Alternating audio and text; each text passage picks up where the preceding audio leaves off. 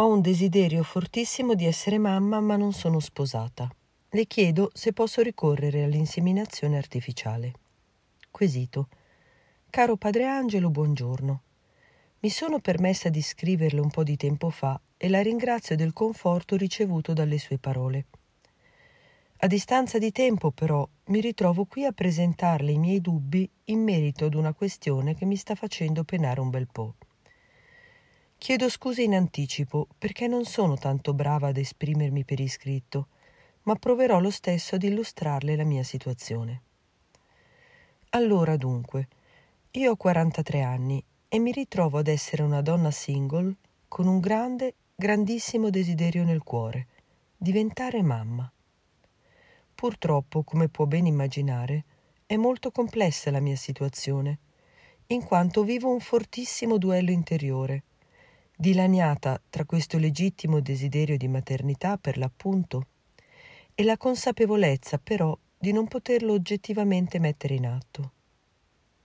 Ora è un po' di tempo che mi sta balenando un'idea per la mente, e cioè quella di fare un figlio da sola, ricorrendo cioè all'inseminazione artificiale in uno di quei paesi esteri come la Spagna, dove tale pratica è legalmente consentita e riconosciuta.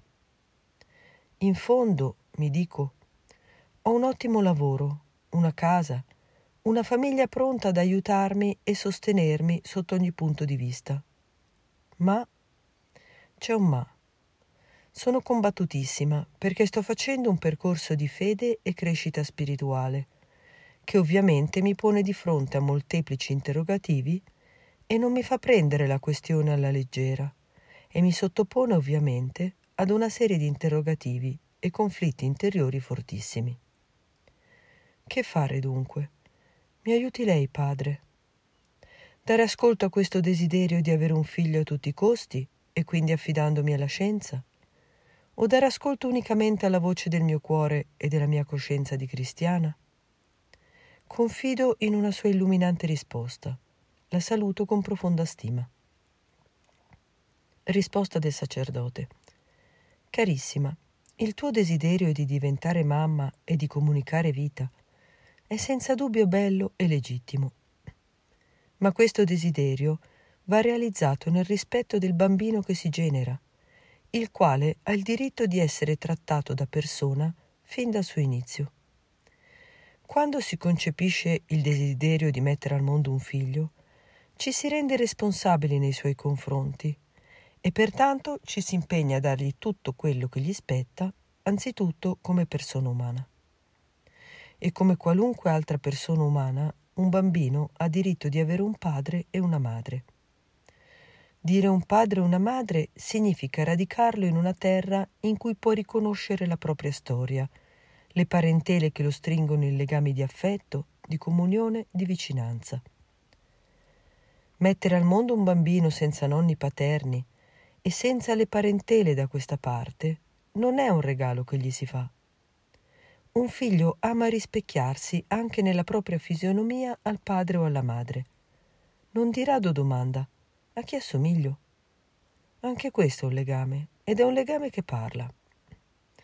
Inoltre, non è bello e non fa piacere essere figlio di un padre che ha venduto la propria capacità procreativa, che in virtù di qualche soldo ha rinnegato i propri doveri di padre, perché chi genera si rende responsabile in tutti i sensi nei confronti del generato, che in forza del diritto all'anonimato nega al figlio la possibilità di conoscerlo, di amarlo, di guardarlo in volto e scambiare una parola con lui.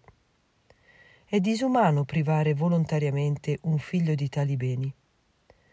Senza dire che la crescita e l'educazione dei figli ha bisogno del duplice concorso, del padre e della madre. La madre stessa ne sente l'esigenza e rivendica il diritto di confrontarsi col padre del bambino per i suoi problemi, per le sue scelte, per tutto. Viceversa, anche il padre avverte il medesimo bisogno nel confronto della madre. Pazienza che un genitore sia morto, perché allora qui si fa di necessità virtù e non si incolpa nessuno. Ma che si sottragga volontariamente e impunemente ai propri doveri, soprattutto nei confronti dei piccoli e degli indifesi, come i bambini, è sommamente ingiusto. Nessun Stato lo può tollerare. Che in Spagna sia permesso fare così è il segno dell'aberrazione in cui può giungere un governo che non tutela adeguatamente i diritti dei bambini, i diritti dei figli, che un giorno sentiranno questa ingiuria come una menomazione. Come vedi, non ti ho portato altre motivazioni che rendono gravemente illecita e ingiuriosa questa pratica, come quelle riportate dal Magistero di Giovanni ventitreesimo. La trasmissione della vita umana è affidata dalla natura a un atto personale e cosciente e come tale soggetto alle sapientissime leggi di Dio, leggi inviolabili e immutabili che vanno riconosciute e osservate. Perciò non si possono usare mezzi e seguire metodi che possono essere leciti nella trasmissione della vita delle piante e degli animali. Confronta Mater et Magistra al punto duecentoquattro.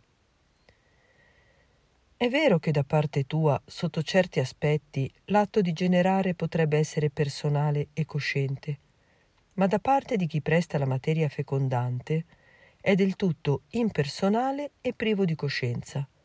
Non è un atto umano, anzi è il contrario. E tu diventi cooperatrice attiva di tale atto che va bene solo per gli animali. Tale cooperazione, in gergo teologico, viene classificata come peccato grave. Come risulta anche dalle parole di Papa Giovanni, è meglio fidarsi invece delle sapientissime leggi di Dio, come del resto invita a fare lo Spirito Santo, quando per mezzo del Salmista dice: «Di ogni cosa perfetta ho visto il limite, solo la tua legge non ha confini». Vedi Salmo centodiciannove, versetto novantasei.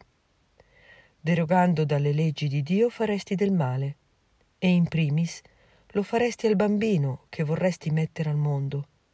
Ma una mamma, se desidera qualche cosa per il bambino che intende concepire, desidera che non gli manchi nulla, e non solo in ciò che gli è necessario per la vita materiale, ma anche per la vita psichica, affettiva, morale e spirituale. Ti ringrazio di avermi posto questo quesito, ti ricordo il Signore e ti benedico. Padre Angelo.